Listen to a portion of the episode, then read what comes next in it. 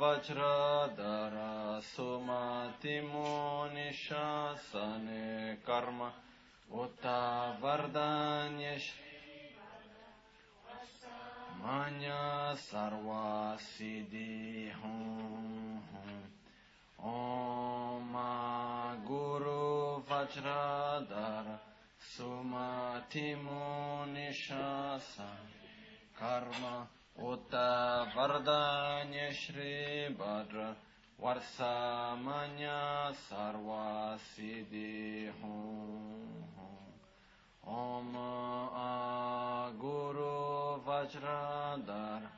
Sumatimo Nishasane Karma Uta Vardanya Shri Bhadra Varsamanya Sarva Siddhi Hum siddhihom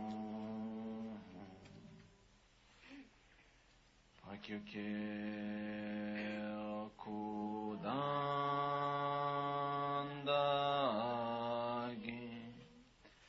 lo prakyukel son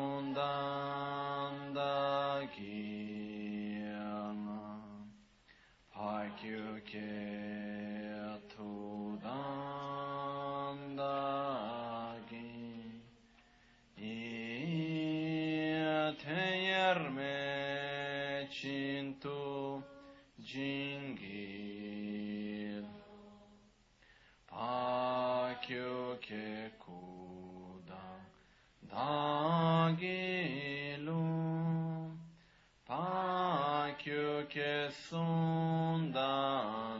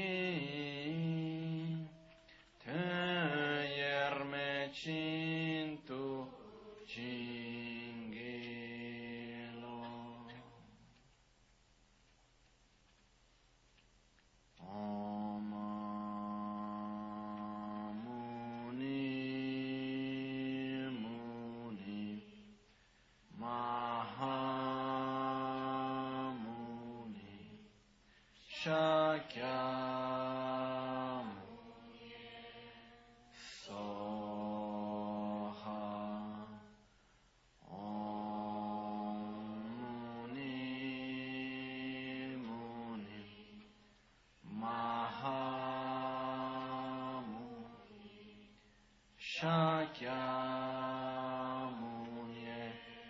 Soha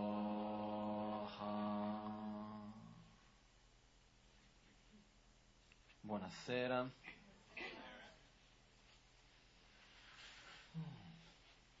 Abbassa un pochettino. Riesci a?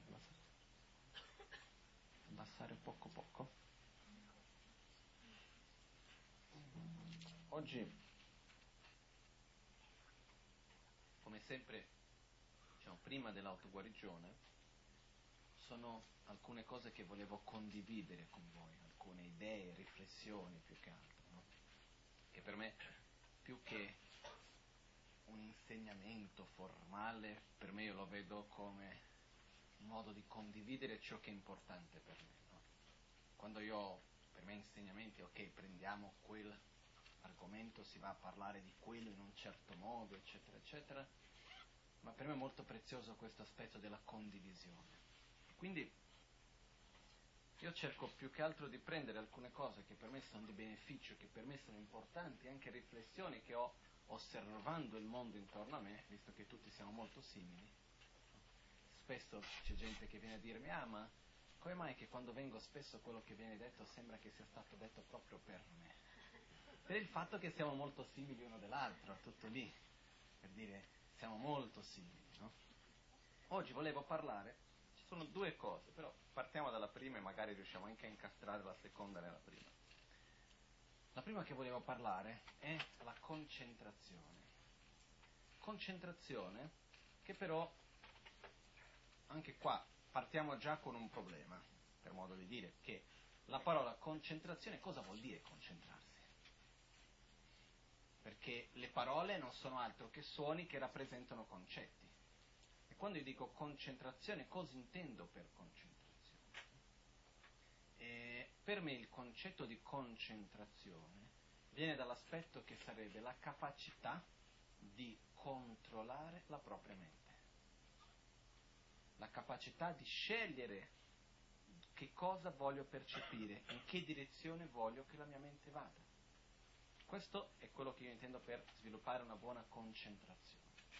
Quindi sia dal fatto che io dico alla mia mente si afferma su questa cosa e lì rimango finché voglio, o che io voglia vedere 20 cose allo stesso tempo. Richiede concentrazione tanto per uno quanto per l'altro.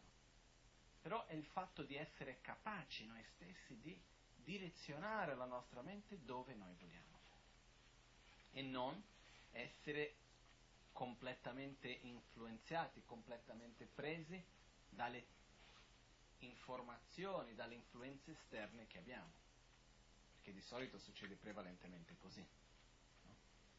Quindi andiamo a vedere un attimino innanzitutto perché serve la concentrazione.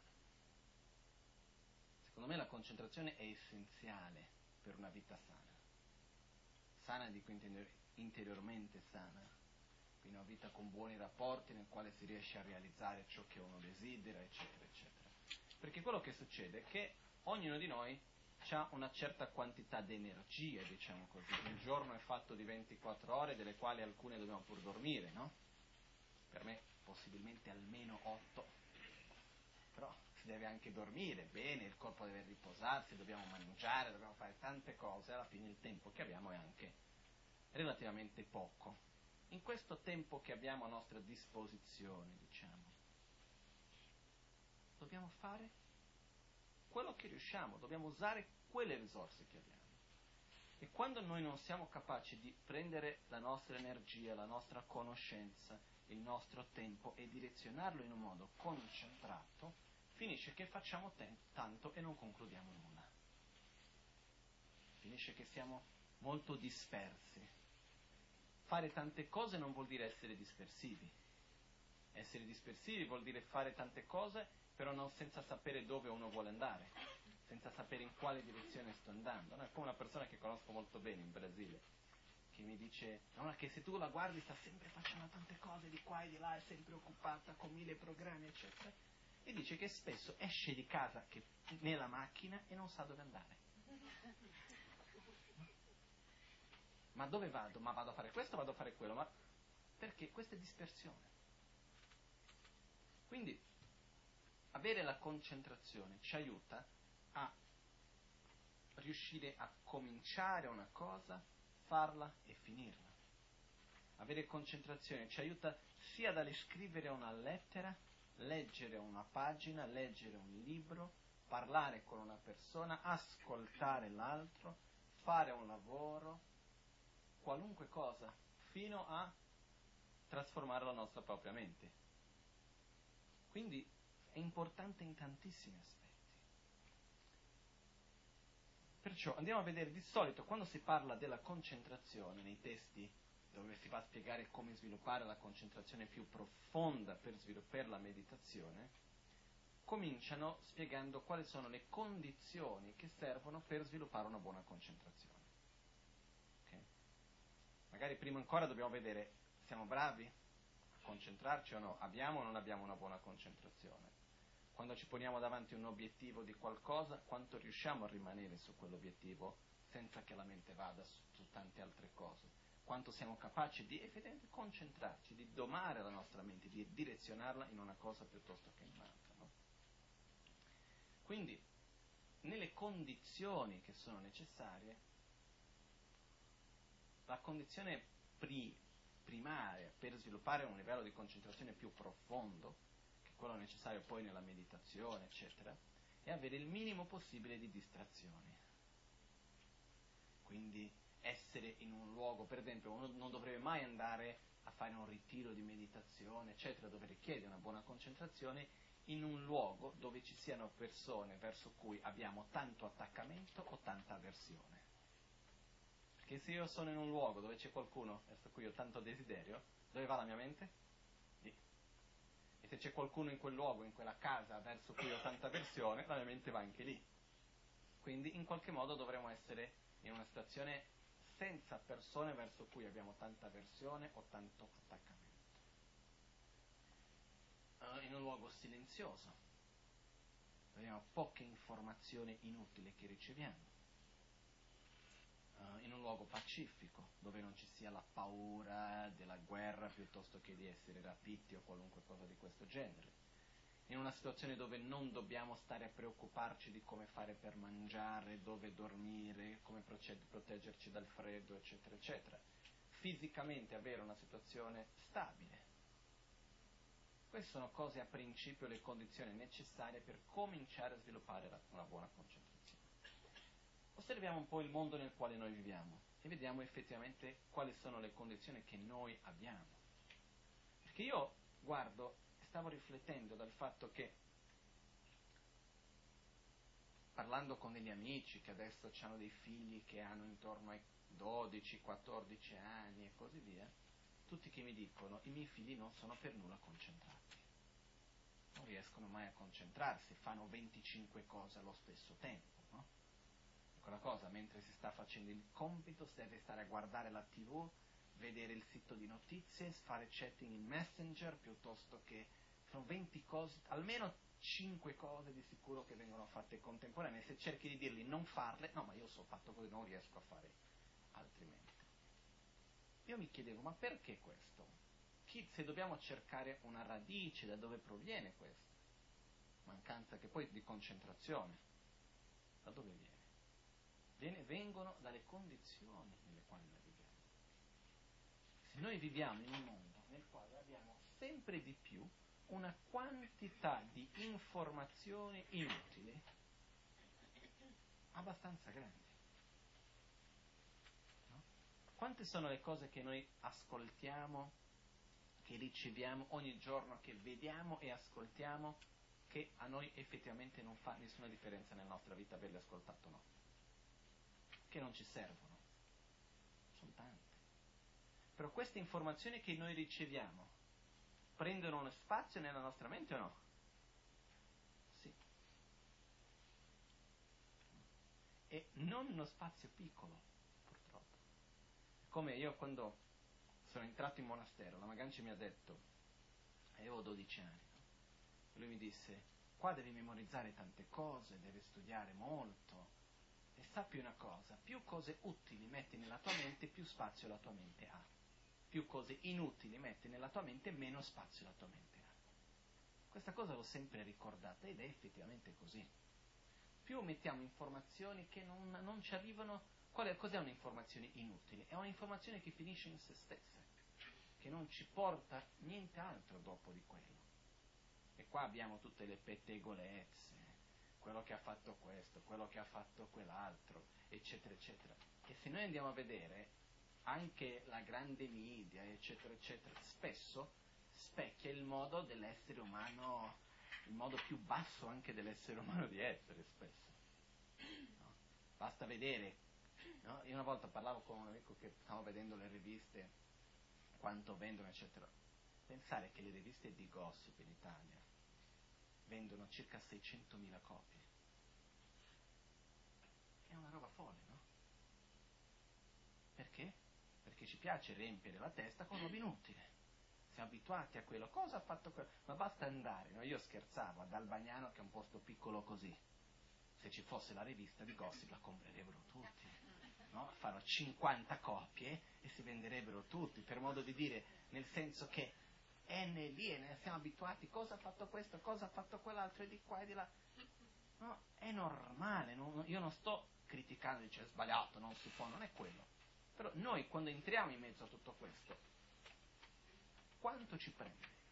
Quanto è lo spazio dentro di noi che prende questo? Tanto purtroppo.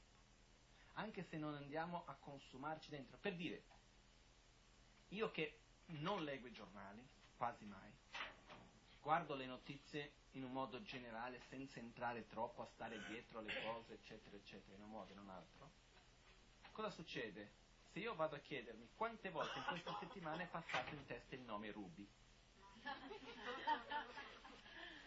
se uno si chiede, quindi se uno chiede quanto spazio della mente ha preso a quel nome, senza fare con tutto il discorso che ci possa essere dietro, con quale beneficio per me? Nessuno. Innanzitutto perché ho totale incapacità di cambiare qualunque cosa su qualunque cosa riferente a quell'argomento lì. Quindi quello che voglio dire con questo è che alla fine riceviamo una quantità di informazione nel nostro quotidiano. E poi la cosa peggiore secondo me è che ci abituiamo ad avere tutta questa informazione, quindi quando non l'abbiamo ci sentiamo vuoti, ci sentiamo un po' perduti, che ci manca qualcosa, quindi andiamo a cercare le notizie, andiamo a vedere chi mi ha scritto, cosa ha fatto, dov'è, dove non è, invece di semplicemente ah, rilassarsi, stare con se stessi, riuscire a mettere l'energia per fare qualcosa, imparare qualcosa, meditare, leggere, scrivere, fare esercizio piuttosto che qualunque cosa che possa essere. Però è comunque il fatto che è importante per noi di effettivamente non lasciarci prendere completamente da tutto questo. Perché nel momento che noi non siamo consapevoli e ci lasciamo prendere, dopo diventa difficile venire fuori. Quindi questa mancanza di concentrazione che è abbastanza presente, eh, ed è anche questa, viene anche insieme con questo, c'è la, la come si può dire, un livello di comunicazione estremamente veloce e allo stesso tempo esagerato, nel quale non diamo, diventa, la, nostra, la comunicazione ormai a un livello superficiale, per dire, se vuoi dire qualcosa a qualcuno non basta più mandargli le mail, non basta scrivergli sms, chiamarli al telefono, eh, prenderli per vedere e stare a guardare all'occhio e farlo capire certe volte. Perché quello che succede è che comunque rimaniamo a un livello superficiale anche nelle comunicazioni, perché è troppo veloce, non c'è il tempo di... Per dire, tra il mandare una mail a qualcuno, ci riusciamo a riflettere più di tanto quando la scriviamo, no? Mica tanto. Spesso uno l'ha mandato e non ha neanche, neanche riflettuto su quello che anda. Peggio ancora le cose di messaggi istantanei e le altre cose che ci sono. Io non sono contrario a queste tecnologie, ma è pensare nella nostra vita, in quanto diventiamo dipendenti da un lato e quanto che effetto questo ha sulla nostra vita stessa. Quindi questo fatto di avere la necessità costantemente di essere connessi con gli altri, costantemente di ricevere stimoli visivi, auditivi, eccetera, eccetera, io vedo questo anche con i bambini. Io mi ricordo quando ero bambino, ero in una situazione che erano con gli adulti, stavano parlando, ah no, zitto, aspetta, stiamo parlando, era normale aspettare. Oggi sempre di più non si può più aspettare. Tutto deve essere subito. Ah no, non aspetti, però prendi il videogame, gioca, almeno fai qualcosa, no? Piuttosto che quello che voglio dire è che comunque anche noi stessi facciamo delle cose, sembra, se non è immediato già non va bene, dobbiamo averlo subito. Però non è che faccia tanto bene questo a noi stessi, secondo me. Eh? Il fatto di riuscire a sapere aspettare, sapere avere calma, e in tutto questo non avere la necessità costante di avere stimoli dall'esterno.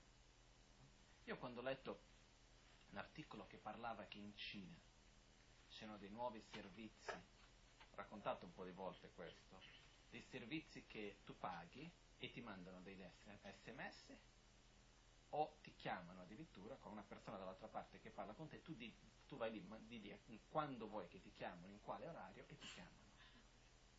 Perché? Perché quando sei in un incontro con altre persone che qualcuno ti chiami è una cosa bella, vuol dire che qualcuno ti vuole. Se sei con gli altri e nessuno ti chiama vuol dire che nessuno ti vuole, che non sei nessuno. Quindi hanno tutte queste cose che comunque e parlavano anche di una malattia che è stato proprio chiamato come una malattia, non mi ricordo il nome folle che era stato dato da cellulare. E la malattia da social network poi, no? che vengono fuori dal fatto che se io non ricevo mai telefonate, nessuno mi vuole, la necessità, uno non riesce a stare senza il telefono che si sente perso. Quindi questa è una cosa che io sto parlando di un estremo. Però il mio punto principale è quante sono le informazioni inutili che noi riceviamo ogni giorno. Riflettiamo ognuno di noi, perché poi ognuno ha la vita un po' diversa, anche se viviamo nello stesso mondo, la stessa società. E possiamo scegliere quali sono le informazioni che vogliamo, quali sono quelle che non vogliamo. E innanzitutto dobbiamo cercare di avere informazioni che portano qualche beneficio a noi, che vanno ad aggiungere qualcosa a noi stessi. So se in italiano si può dire ad aggregare qualcosa questo sia più in portoghese si direbbe, comunque vanno a portarci qualche beneficio. No? E non l'informazione per l'informazione e basta. Questo è importante. Vediamo come c'era un, un maestro importante chiamato Geshe Champelsenghe, è arrivato in Italia negli anni 60, vissuto a Roma, mi sa. Comunque Geshe Champelsenghe, immaginiamo uno dei più importanti maestri di filosofia dal Tibet, non dall'India, dal Tibet, finisce a Roma negli anni 60. Era lì a Roma, comunque, e si dice che lui piaceva moltissimo guardare la TV. Stava ore davanti alla TV, no? Però, quando lui stava davanti alla TV, lui mentre vedeva la TV stava sempre a ritrovare nelle cose che vedeva in TV, non importava per lui molto cosa vedeva in TV. Non è che c'aveva il programma preferito, voleva vedere piuttosto guardare la pubblicità e guardare un programma, il film era la stessa cosa. Perché lui, qualunque cosa che vedeva, stava sempre a trovare nella TV gli esempi della filosofia e della pratica del Dharma. Ah, vedi questa cosa qua come rappresenta quando uno agisce in questo modo e quell'altro, vede l'impermanenza di qua, quello di là. Vedeva nella TV costantemente un riflesso della conoscenza che aveva e della propria esperienza. No? Quindi per lui lo faceva in un modo che diventava utile per lui, che andava, era come se era un modo per lui stesso di ricordarsi e familiarizzare con certi concetti che lui aveva, trovava quello modo, però questo vede l'abitudine delle persone che lo fa già osservando il mondo intorno a se stesso. Comunque, siamo noi a vedere quali sono le informazioni che sono utili e inutili. Non vuol dire che dobbiamo vivere una vita tutta chiusa, senza voler, no, no, io quel film non guardo perché a me non mi serve niente. Possiamo anche arrivare al punto nel quale dice, ho la testa troppo piena di cose, ho bisogno di qualcosa per farmi rilassare la testa e non pensare molto ad altro, vado lì, mi guardo un bel film stupido o quel che sia e mi rilasso in quel senso lì. No? Non è che dobbiamo vivere con questa cosa troppo chiusa, pesante, no, però un attimo di consapevolezza male non fa nessuno. Quindi, su questo arriviamo al punto effettivo della concentrazione. Quindi questo fa parte delle condizioni necessarie per la concentrazione. È ovvio che quando siamo con il desiderio molto accentuato, con la rabbia molto accentuata, con l'invidia, con la paura, eccetera, diventa molto più difficile concentrarci. Perché comunque la mente viene automaticamente presa da questi fattori, da queste emozioni, va in queste direzioni nel momento che abbiamo questi sentimenti. No? Mentre invece quando riusciamo ad avere meno cose intorno a noi e riusciamo a concentrarci, all'inizio la concentrazione fa male, nel senso che è dolorosa, non è una cosa piacevole. Per dire, mettersi lì a tenere la mente solo su, fissa su un punto, non è facile. Non è che si dice, si comincia sulla respirazione, ma anche sul punto, per dire metto questo fiore davanti a me, non devo pensare ad altro che il fiore. Quanti secondi ce la facciamo? Di partenza? 5? 2? 20? No? Io una volta mi ricordo, questo mi ha sconvolto in qualche modo, avevo dei bambini a casa in, in India, in monastero, che vivevano con me erano quattro. E un giorno ho fatto una competizione con loro. Era arrivato qualcuno, avevo comprato una stecca di cioccolato grande.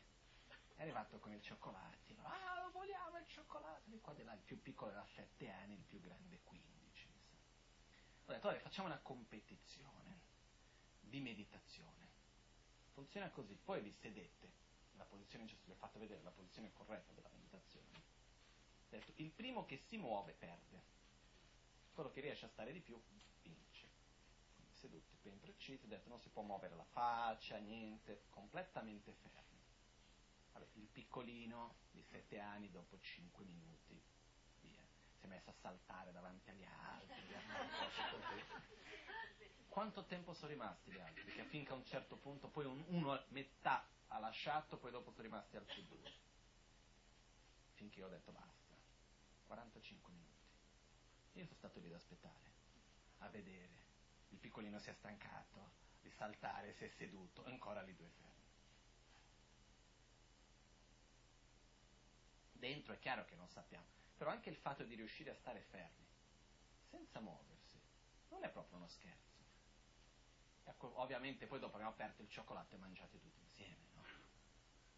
Però era il fatto anche questo, di riuscire a dare un obiettivo alla propria mente e rimanere su quello. È prezioso questo, saper fare questo. Io in monastero vedevo per esempio la preziosità della, della memorizzazione.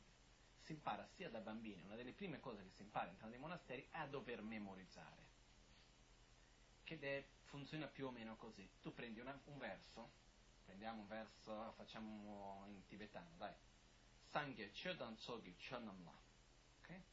Io comincio a recitarlo. Sangye Chodan, Sangye Chodan, Sangye Chodan, Sangye Chodan, Sangye Chodan, Sangye Chodan, Sangye Chodan, Sangye Chodan, Sangye Chodan. Tsogi Chonamla, Tsogi Chonamla, Tsogi Chonamla, Tsogi Chonamla, Sangye Chodan, Tsogi Chonamla, Sangye Chodan, Tsogi Chonamla. Finché mi entra in testa la frase. Poi vado alla prossima, poi vado alla prossima, vado alla prossima.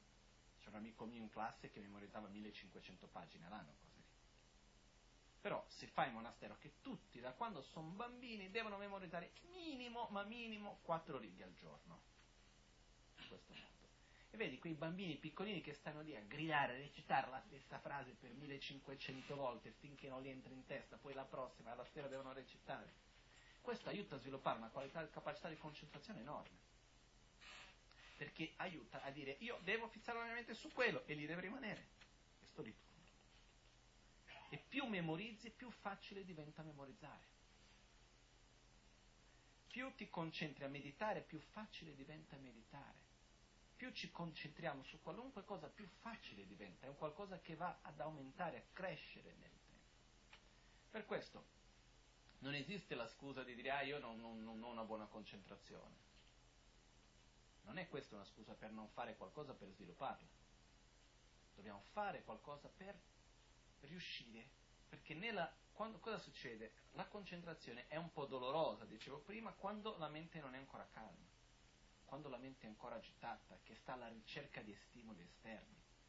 Sedersi e stare lì chiusi, con gli occhi chiusi, cercando di concentrarci unicamente sul respiro, arriva un punto nel quale vogliamo quasi che saltare là fuori, gridare, fare qualcosa perché qualcosa che non va, no? mi serve uno stimolo, qualcuno mi dica qualcosa, fatemi vedere qualcosa. C'è un momento all'inizio, parlo all'inizio, eh? che comunque richiediamo perché siamo troppo abituati ad avere troppi stimoli. No? È come alcune persone che quando chiudo gli occhi vedo delle luci colorate, bianche, è qualcosa di speciale. No, è che non sei mai abituato a vedere di stare nel buio è l'occhio che è troppo abituato ad avere sempre troppe immagini, quindi ancora la memoria che ci è rimasta quella, no? Non è un buon segno. Il buon segno è quando uno si chiude gli occhi e rimane veramente buio. Ci vuole un po' per quello, non è subito, perché anche qua siamo sempre abituati a vedere, a avere troppe immagini, troppa luce, eccetera, eccetera, ma questo è tutto un altro discorso. Il mio punto è, il fatto che noi siamo capaci di sviluppare una concentrazione e dobbiamo ogni giorno mettere un po' di sforzo per quello, dedicare un qualcosa della nostra vita verso la concentrazione. E nella concentrazione si può sviluppare verso qualunque cosa, per modo di dire. Io posso concentrarmi quando vado a cucinare, posso concentrarmi quando sto camminando, posso concentrarmi quando devo disegnare, parlare con qualcuno, ascoltare l'altro. Settimana scorsa abbiamo parlato dell'ascolto. La capacità di ascoltare qualcuno dall'inizio alla fine senza stare a pensare ad altre cose. che brutto, no? Quando stiamo parlando con qualcuno e a un certo punto ci accorgiamo che la persona è lì, però non è lì. Dice, ma mi stai capendo? Ah, sì, sì, sì, sì. Non è vero. Anche se ha sentito le parole non ha ascoltato quello che volevamo dire. Quindi, che qua saper essere la concentrazione vuole anche dire essere presente nel momento presente, essere presente in quello che facciamo. Dove c'è il corpo, esserci pure la mente in quello che faccio, se sto facendo un'azione fisica. Quindi ehm, la cosa bella della concentrazione è che all'inizio, come ho detto, è un po' difficile però più si va avanti, si va oltre questo, questa soglia, si arriva a un punto nel quale la concentrazione è uno stato di rilassamento della mente stessa.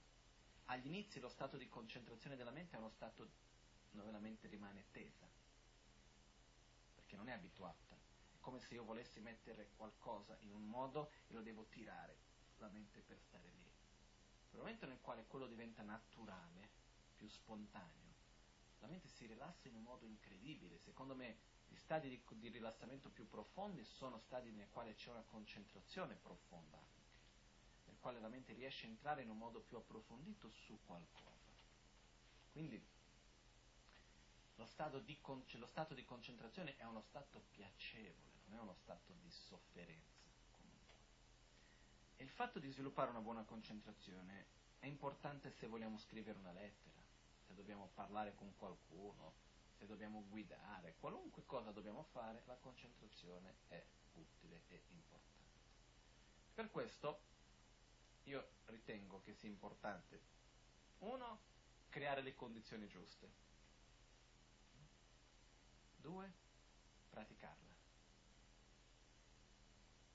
E per condizioni giuste, cercare al massimo di avere il minimo di stimoli inutili in un modo leggero, gioioso, senza farlo in un modo pesante, però al massimo cercare questo mi serve, no, non lo vado a vedere, non lo vado a fare. Come se no. Perché? Perché questo ci aiuta a poter mettere la nostra energia in ciò che è veramente importante per noi. No? La cosa che io ci credo profondamente è che se nella vita vogliamo semplicemente far passare il tempo, ossia ogni giornata che arriva al mattino pensiamo come faccio a spingerla fino alla fine. A quel punto stiamo lì a guardare 20 ore di televisione al giorno, piuttosto che fate quello che volete, prendete la sostanza che volete, fate come sia, perché tanto l'obiettivo non è fare altro che far che la giornata vada avanti, no? E uno va lì, la spinge come può, finisce la giornata e via, ah, un'altra giornata.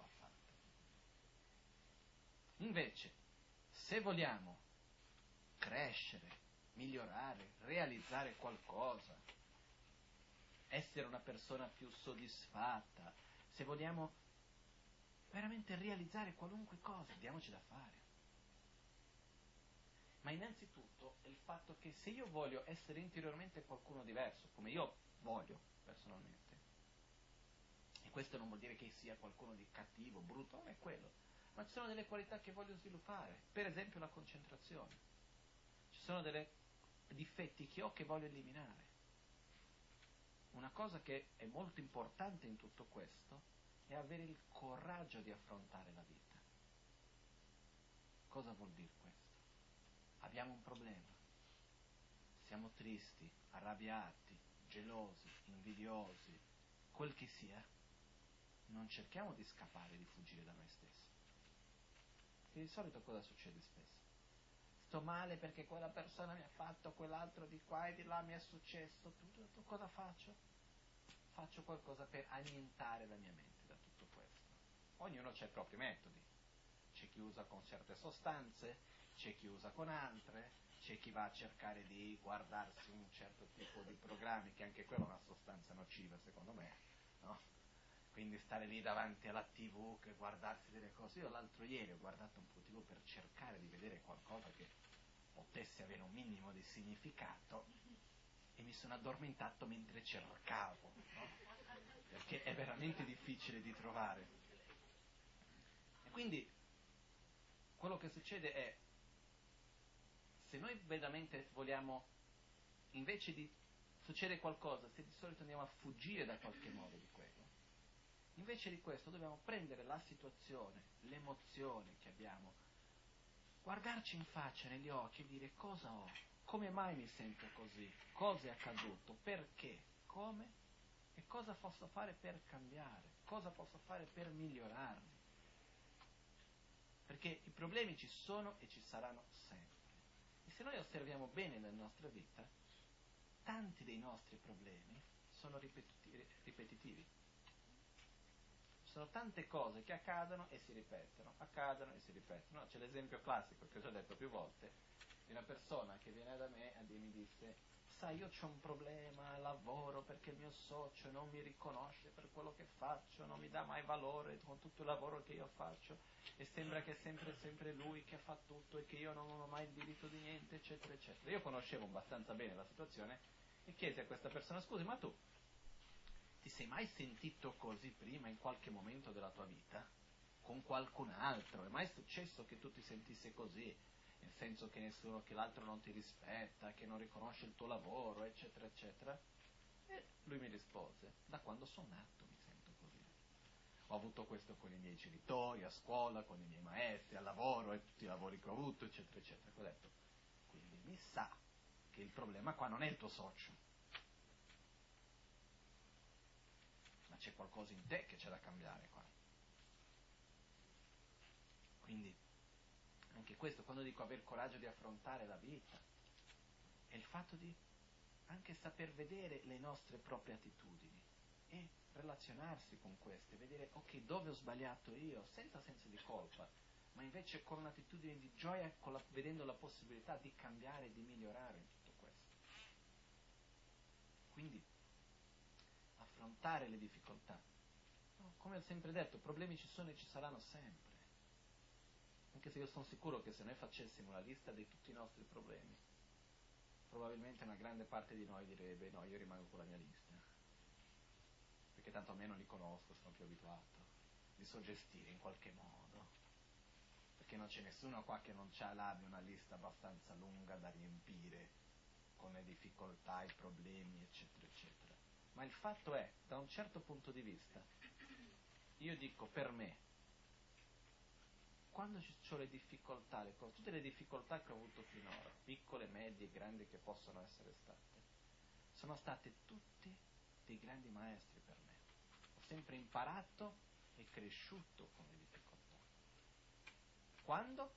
Quando riusciamo a trovare e vedere l'opportunità e la lezione che possiamo imparare in quello. Perché se non troviamo, non è altro che qualcosa che ci fa stare più male. Però davanti a una difficoltà, davanti a un, a un problema, a uno scontro, a un conflitto, se io riesco a vedere cosa posso io stesso imparare, come posso usare questa esperienza in un modo positivo, veramente è da chiedersi e da chiederci posso avere più problemi. Perché veramente possiamo imparare tantissimo. Io mi chiedo, no? Come sarei io oggi se in questa vita non avrei mai avuto nessun problema, nessuna difficoltà? Un essere insopportabile, secondo me. Innanzitutto perché nessuno mi potrebbe mai sfiorare che avrei già da gridare, no? Poi tutto deve essere a modo mio. Mentre invece, quando abbiamo delle difficoltà, impariamo a relazionarci con noi stessi, con gli altri, dipendendo dalle difficoltà che abbiamo, ogni volta che c'è un problema, una difficoltà, quella va anche a, come si può dire, a toccare, a far traballare un po' la lista di priorità che abbiamo nella nostra vita, dipendendo dal problema che è. E questa non è mica una cosa così inutile. Rivedere quali sono le nostre priorità, rivedere chi sono, cosa voglio, cosa sto facendo,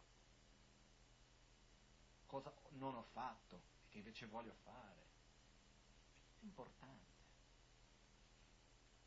E qua rientra anche la concentrazione, che è il fatto di o saper osservare quali sono le priorità che ho in questa vita e dire ok, li voglio fare una per una e, e riuscire a mettere la nostra energia in quello Perché spesso viviamo in un mondo che richiede molto da noi. Abbiamo poco tempo per noi stessi, per modo di dire, perché dobbiamo stare qua, perché dobbiamo mangiare, dobbiamo vivere, dobbiamo, per questo dobbiamo lavorare, dobbiamo stare in mezzo a un mondo per quale devo produrre, devo comprare, devo stare di qua e di là e fai e su e giù e di qua e risolve questo e fai quello. E alla fine sempre, siamo sempre presi da tutto questo e il tempo per riuscire a concentrarci su certe cose che sono importanti per noi diventa sempre di meno. Soluzioni sono poche. O riusciamo ad avere diciamo, il, il lusso, potrei chiamare, di non dover curarmi di cose che non sono importanti per me, ma di poter dedicarmi unicamente a quello che è importante per me. Perché pochissimi quelli che si potrebbero permettere e sono ancora molto, molto, molto, molto, molto di meno quelli che si permettono. Io conosco tanti che, tantissimi no, ma alcuni buoni che si potrebbero permettersi, no?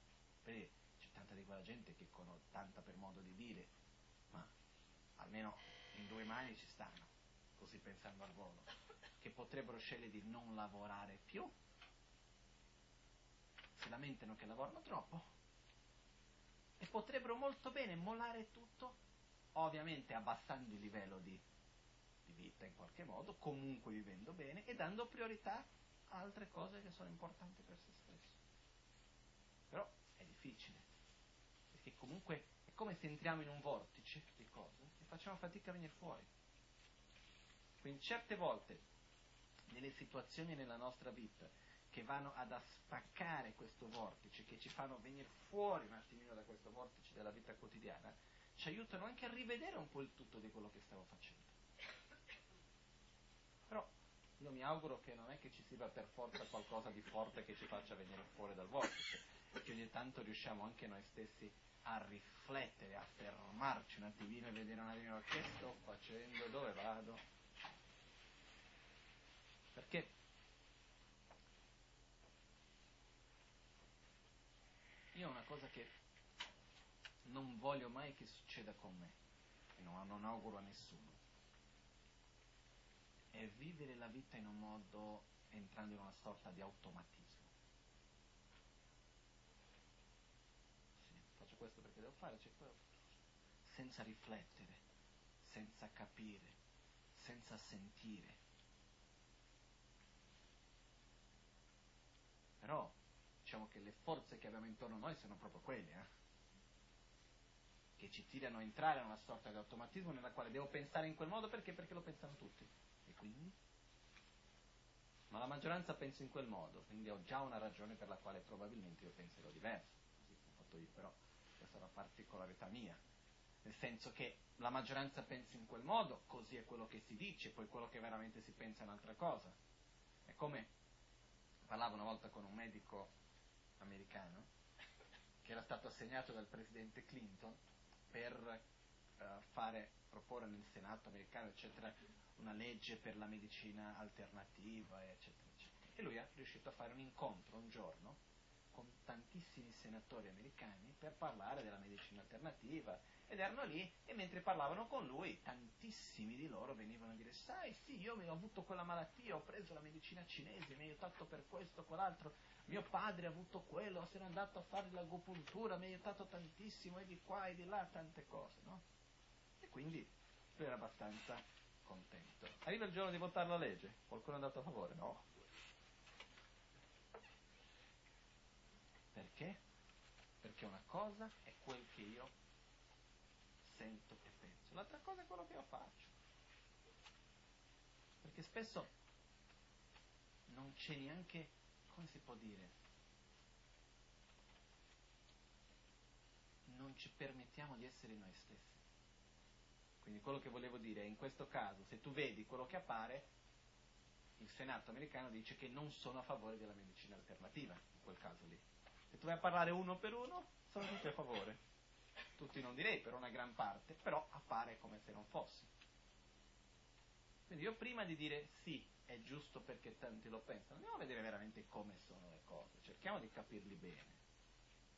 Quindi, cercare di non vivere unicamente perché così è, perché gli altri vedono in quel modo, quindi mi devo lasciar prendere. La media, per esempio,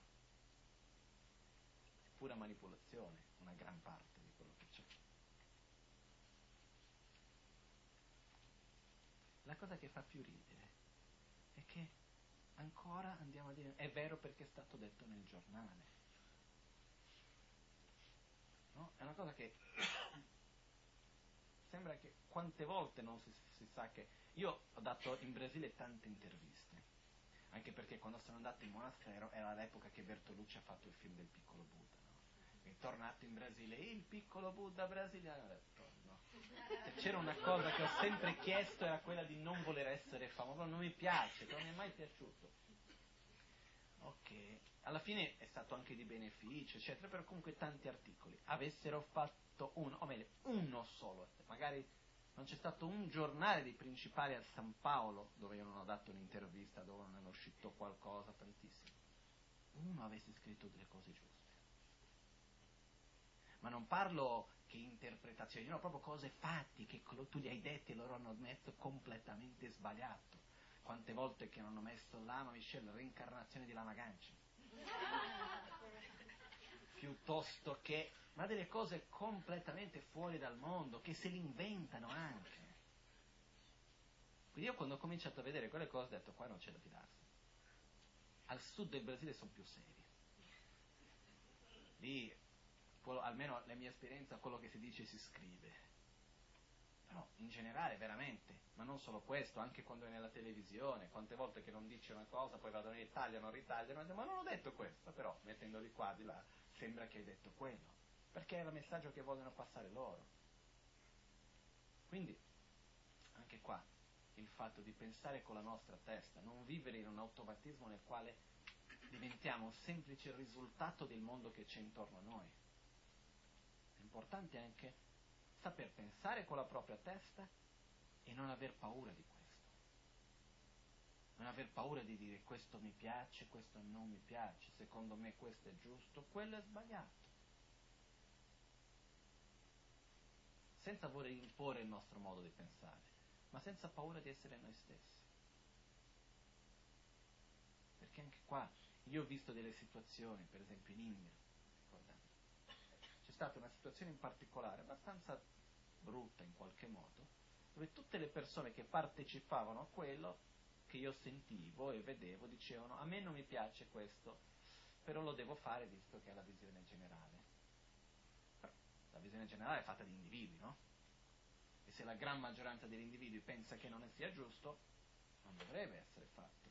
Però se tutti dicono lo faccio perché secondo me la maggioranza dice che deve essere fatto, alla fine sono lì tutti a fare una cosa, nome di tutti che nessuno vuole. Perciò, anche qua, per me io ritengo molto a me di vivere la vita in un modo sincero e allo stesso tempo umile, senza voler imporre il mio modo di pensare e di essere, però io vivo come sono. Non ho bisogno di aver paura di dimostrarlo in qualche modo. È chiaro, sono certe situazioni nelle quali è meglio star zitti che dire quello che gli altri non hanno di sentire. Però dobbiamo aver paura, ma più che altro il fatto di non vivere che in un modo in automatismo. Ma riflettere. E questo non vivere nell'automatismo è molto importante per la concentrazione. Perché la concentrazione è proprio quello, il fatto di prendere la mente e dire no, non si va in quella direzione, sta qua, si fa questo. Adesso scrivo una poesia, per dire. Adesso vado a raccontare una storia, dipingere cantare, meditare, pregare, fare qualcosa, ma faccio quello. Dall'inizio alla fine, senza fretta che finisca, senza ansia che debba finire presto, o che, devo, che c'ho quell'altro da fare, ma semplicemente essere su quello, riuscire a fare qualcosa e lasciarci andare in quello che facciamo ed essere presenti in quella cosa. Questa è una cosa per me preziosissima, la capacità di lasciarsi andare, di non cercare di avere il controllo della situazione su cosa sto facendo, fare qualcosa senza la preoccupazione di che cosa l'altro pensa di me. Questo è anche un altro lusso che ci possiamo dare ogni tanto, no? per modo di dire. Però comunque nella concentrazione è un fatto di allenamento della mente, una cosa che si può sviluppare. La prima cosa necessaria è volerlo fare. Se noi diciamo io ritengo che sia importante sviluppare una concentrazione migliore, se ci crediamo profondamente, a quel punto facciamo qualcosa. Facile? No. Ci piacerà? Non necessariamente.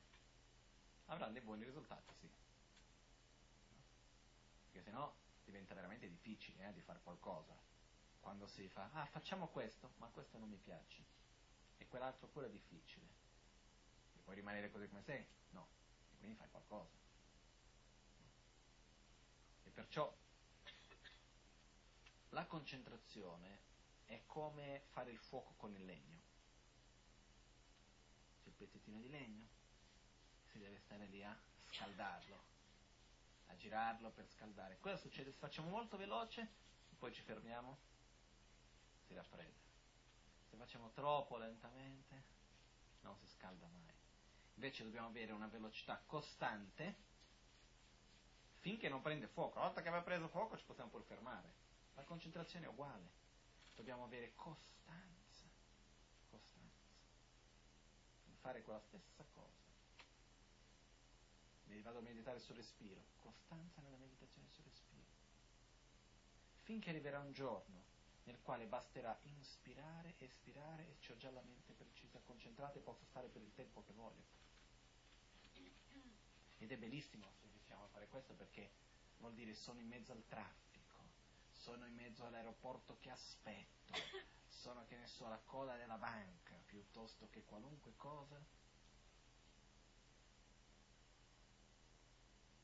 Ci rilassiamo. Riusciamo a far calmare la mente, andare su un punto che vogliamo. E anche il fatto che per trasformare noi stessi intendo dire le nostre abitudini mentali, la concentrazione è estremamente importante. Perché quello che accade è questo. Se io vado per esempio a fare una meditazione per sviluppare amore, ok? Che è molto semplice, magari la possiamo pure fare oggi. Comunque, quello che succede, questa meditazione nella quale io visualizzo a fianco a me i miei genitori, il mio padre alla mia destra, la mia madre alla mia sinistra, a fianco a loro i miei figli, mariti, mogli, amici, comunque tutte le persone che vogliamo bene, li visualizziamo a fianco a noi. Quelli verso cui siamo indifferenti, indietro, e quelli con cui abbiamo difficoltà, avversione davanti. Ogni tanto qualcuno mi ha chiesto, ma non so se mettere a fianco o davanti. Se nel momento uno si sente di metterlo avanti vuol dire che deve essere avanti, poi può anche passare a fianco. Eh? magari fa il giro che va prima dietro, poi va a fianco, no? Comunque, va bene. Il punto è, facciamo questa visualizzazione e mentre siamo lì immaginiamo che davanti a noi, sopra in alto, c'è quello che viene chiamato il nostro oggetto di fede, che può essere l'immagine di Buddha, se qualcuno per esempio può anche farlo con Gesù Cristo, può fare con una semplice sorgente di luce, ci sono tantissimi modi diversi di farlo e si visualizza questi raggi di luce che vengono al nostro cuore, raggi di luce che, che sono della natura di amore, di compassione, di saggezza, di potere di guarigione, che vengono al nostro cuore e vanno a purificare tutte le nostre sofferenze, dolori, rabbia, rancore, invidia, gelosia. Tutto viene completamente pacificato. Dopodiché, quando il nostro cuore è completamente pacificato, le nostre negatività sono completamente pulite, questi raggi di luce che vengono al nostro cuore si riflettono verso quelli che sono intorno a noi. Quindi andando verso quelli che sono a fianco, indietro e davanti. Non prima a fianco, poi indietro, poi magari se c'è tempo davanti, ma insieme. Quindi contemporaneamente io desidero, almeno in visualizzazioni, che le persone a fianco, dietro e davanti siano libere dalla sofferenza e siano felici. Poi visualizzo che loro si liberano dalla loro sofferenza, che prima hanno una, un'espressione malata, do, addolorata, no? sofferente, poi stanno bene, rigioiscono della loro gioia, posso andare avanti per delle ore. Però quello che succede è che se io mentre sto facendo questo, sono lì, poi passa una macchina e già sto a pensare qualcosa, perché poi succede così, siamo lì seduti, passa la macchina, la mente va già a pensare perché la ma- va in giro. Eh? E una volta ero lì molto concentrato, leggendo una cosa molto difficile, a un certo punto vedo che le pagine giravano, leggevo e non capivo nulla di quello che stavo leggendo. E che stavo... Dov'ero? Mi sono accorto che ero in Brasile, io ero in India, però la mia mente era in Brasile da qualche parte con mio padre, tutta una storia complicata, ho detto fammi capire come mai sono arrivato qua, perché ero ben concentrato prima. Ho cominciato a tornare indietro, sono arrivato a mio padre, a mio padre, alla casa di mio padre. A casa di mio padre c'era un muro quando ero bambino dove c'era una crepa. Guardo davanti a me, vedo la crepa nel muro davanti a me. Stavo leggendo, è passata una mosca, si è fermata nella crepa quello mi ha fatto ricordare la crepa di casa di mio padre che mi ha fatto ricordare mio padre che mi ha fatto ricordare l'altra cosa e potrei essere stato tutto il giorno lì se volevo anche, no? Quindi anche questo è un bel esercizio, quello di riuscire a capire, di tornare indietro e questo ci aiuta anche a avere più consapevolezza per fermare la mente quando comincia subito ad andare in giro. Però in questo modo stiamo lì meditando, succede qualcosina, subito la mente va in giro senza che neanche ci accorgiamo. Però invece se la mente va un po', sta lì un po' la visualizzazione, poi vada un po' da una parte, poi ritorna, poi esce un'altra volta e poi ritorna, poi esce e esce ancora e poi ritorna, poi esce e non ritorna più, diventa difficile di familiarizzare la mente con quel sentimento. Se io riesco a stare lì e, come posso dire, entrare in un modo profondo all'interno di quel sentimento, di quella visualizzazione, senza lasciarmi coinvolgere da altri pensieri e altre cose. In cinque minuti riesco a fare tantissimo. Riesco veramente a direzionare la mia mente in quel modo, in un modo molto profondo. Per questo è molto importante per noi questo aspetto della concentrazione, anche se vogliamo sviluppare più pazienza, saggezza, amore, compassione, generosità, per tutti questi aspetti. Nella meditazione è proprio una delle cose essenziali saper sviluppare la concentrazione. Perché questo ci dà il potere di direzionare la nostra mente in un modo piuttosto che in un altro. Ok?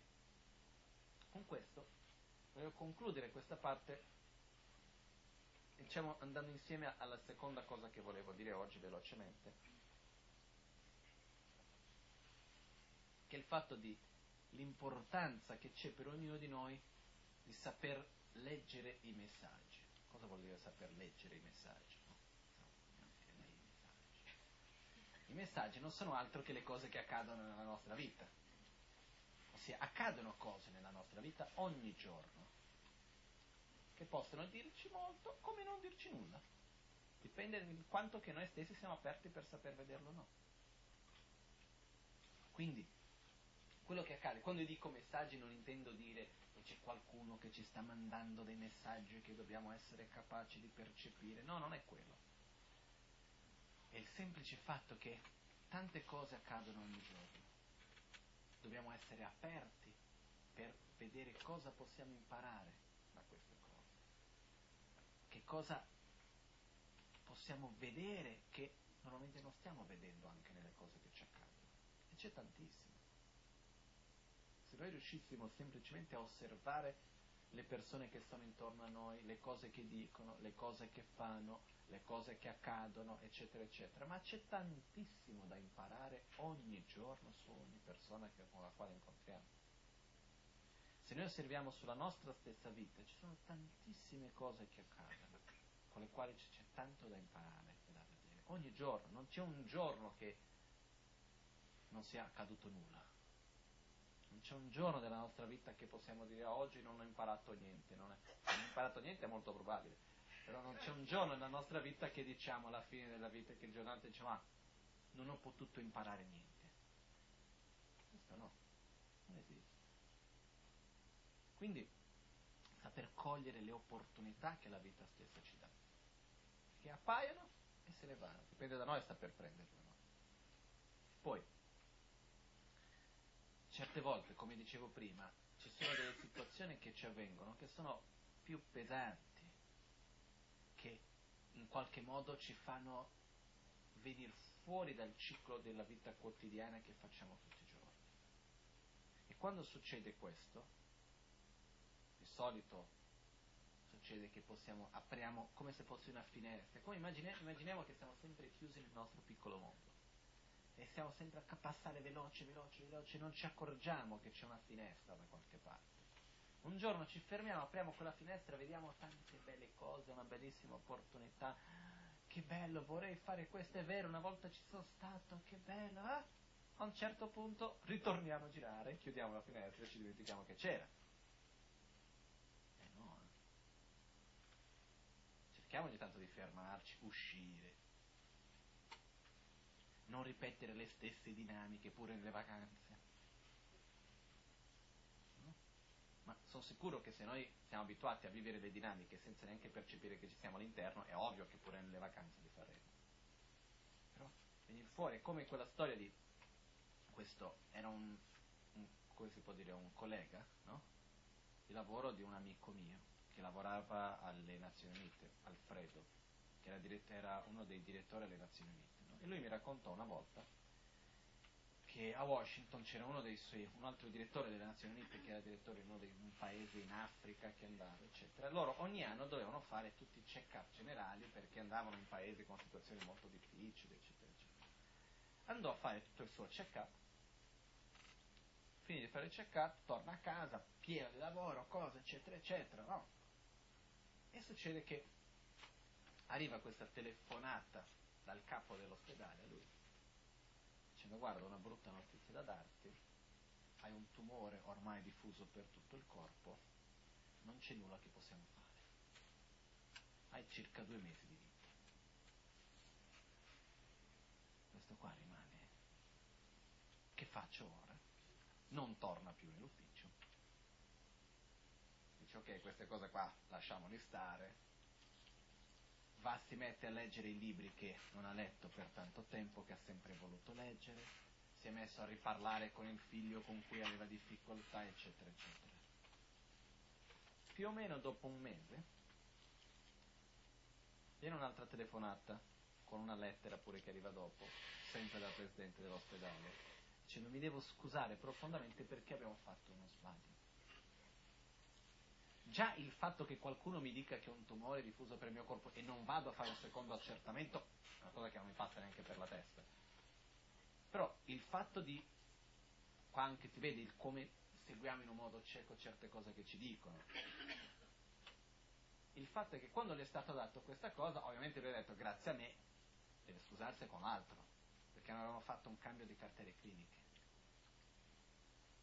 Quindi è l'altro più che altro che deve però anche l'altro serve un minimo di discernimento, qualcuno che ti dice sei pienamente sano, sentirà che c'è qualcosa che non va, no? Speriamo almeno. Però quello che succede è che detto questa cosa lui cosa ha fatto? Ha chiuso tutti i libri.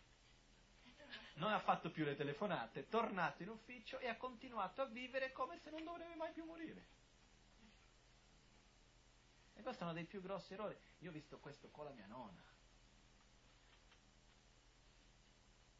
Quando ha vissuto un momento nella sua vita nella quale avevo dovuto fare un trapianto di midollo, delle cose abbastanza pesanti, nella quale c'era la probabilità abbastanza alta di non sopravvivere, era cambiata, ha, fatto, ha cominciato a fare tante cose in un modo diverso, eccetera, eccetera, rivedere. Quando è andato bene l'intervento e quella possibilità, diciamo, di morire non c'era più, anche se possibilità di morire rimane sempre. Però quella possibilità eminente non c'era più,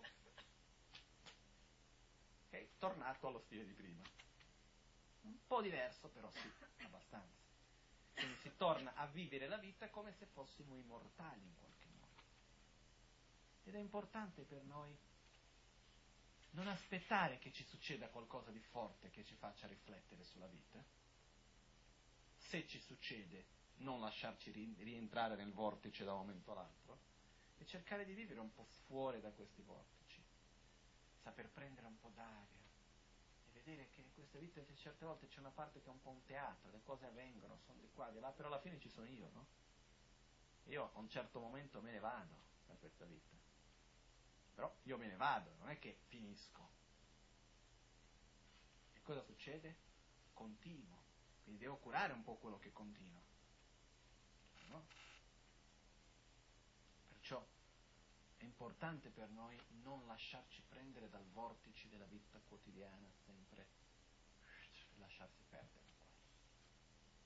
E qua richiede determinazione, perché anche nel sentiero spirituale è possibile fare questo, no? di cadere in questo vortice dell'automatismo. In tibetano viene chiamato churchek questo. L'esempio che quando è che si cade nel vortice diciamo, di questo automatismo anche nel sentiero spirituale? Quando si fa le cose senza che toccano più al cuore. Faccio la preghiera tutti i giorni perché la devo fare. Faccio la meditazione, oh, ma si dice, oh, ma si dice, oh, perché la devo fare? La mia mente è da un'altra parte. Però non va più a toccare il cuore. E lì c'è qualcosa da cambiare. Fa l'esempio, Papon Carimpo, c'è uno dei più grandi maestri della nostra, della nostra vignata, dice nello stesso modo che quando per esempio abbiamo un grande desiderio, voglio tanto qualcosa, c'è un desiderio verso una persona piuttosto che verso un oggetto, una posizione, enorme il desiderio, la conosco perfettamente quel che voglio ottenere. E qualcuno viene e comincia a parlare, hai visto che bella quella cosa? Eh sì, eh? C'ha questo, quell'altro, quell'altro. Cosa succede al nostro desiderio? Aumenta o diminuisce? Aumenta. Cosa succede se abbiamo un oggetto di rabbia? Che lo conosciamo già alla perfezione. Viene qualcuno e ti dice, hai visto quella persona cosa ha fatto? Eh sì, eh? Avevi pure ragione mi avevi detto, ho, conto, ho, visto anch'io, è proprio così, ma è proprio cattiva, fatto questo, ha fatto quell'altro, ma hai visto idee? Comincia a entrare nei dettagli. La rabbia diminuisce, sta uguale o aumenta? Aumenta. Se abbiamo la tristezza, qualcuno viene a parlarci del nostro oggetto di tristezza, cosa succede con la tristezza? Aumenta. La stessa cosa dovrebbe essere quando diciamo possano tutti gli esseri avere la felicità delle sue cause, l'amore dovrebbe aumentare. Se diventa un semplice recitare, senza che ci sia il cuore, vuol dire che stiamo entrando in un automatismo. Quando io faccio nell'autoguarigione, visualizzo che tutti i veleni mentali e le negatività relazionate al chakra del cuore, in particolare la rabbia, eccetera, eccetera, li butto fuori nella forma di serpenti blu scuro e fumo nero, ma che cosa vado a mangiare stasera? Sì, vabbè, però è diverso che se io vado a pensare ai miei veramente a ricordarmi i miei momenti di rabbia, a prendere i rancori che sono, che hanno le radici profonde nel mio cuore, vado a sradicarli completamente, buttarli fuori, sentirmi leggero, libero. C'è una differenza enorme. Anche qua richiede concentrazione, sincerità e non lasciarci cadere nell'automatismo. Solo per concludere questo, poi facciamo la meditazione. Una volta sono andato a trovare il maestro Taitien Guareschi, che è un maestro zen. E arrivato lui, lui mi ha fatto vedere tutto il suo centro, il monastero, eccetera. Fudenji si chiama. Arriva a un certo punto e dice: Questo è il posto dove di solito facciamo le preghiere. Però adesso è chiuso. Perché è chiuso? Ho deciso di chiuderlo ma qualche ragione specifica? Ho detto no, perché se no dopo si entra sempre nell'automatismo di quello che vuole fare.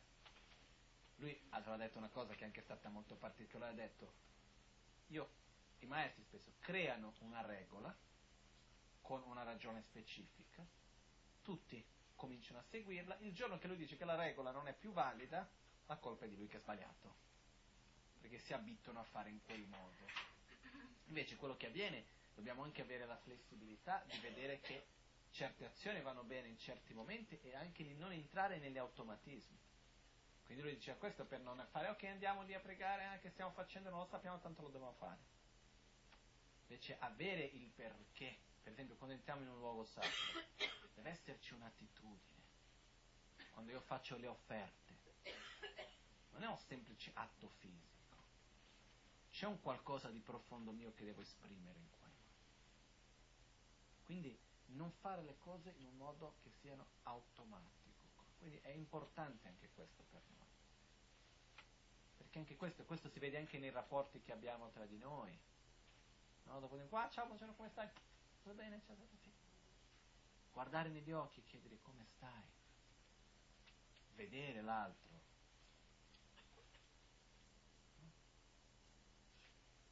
Esprimere i nostri sentimenti in modo sincero anche, non in un modo automatico.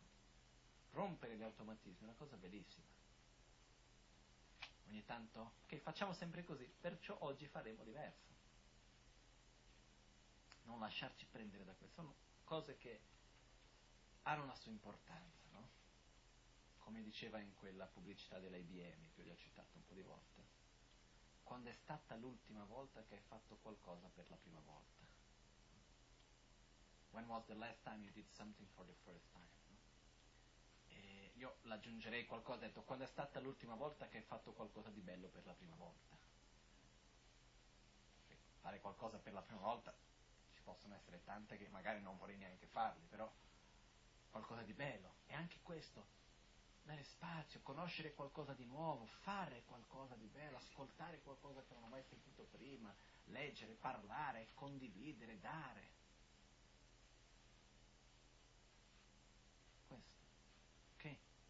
Quindi anche qua, nella concentrazione, adesso facciamo una meditazione iniziale sulla concentrazione che andiamo ad unirla con l'autoguarigione.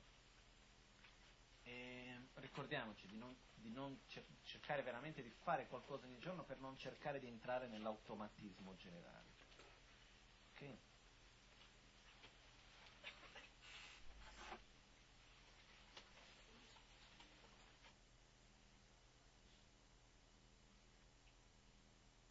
all'alba o al tramonto, di notte o durante il giorno, possano i tre gioielli concederci le loro benedizioni, possono aiutarci ad ottenere tutte le realizzazioni e a cospargere il sentiero della nostra vita con molti segni di buon auspicio.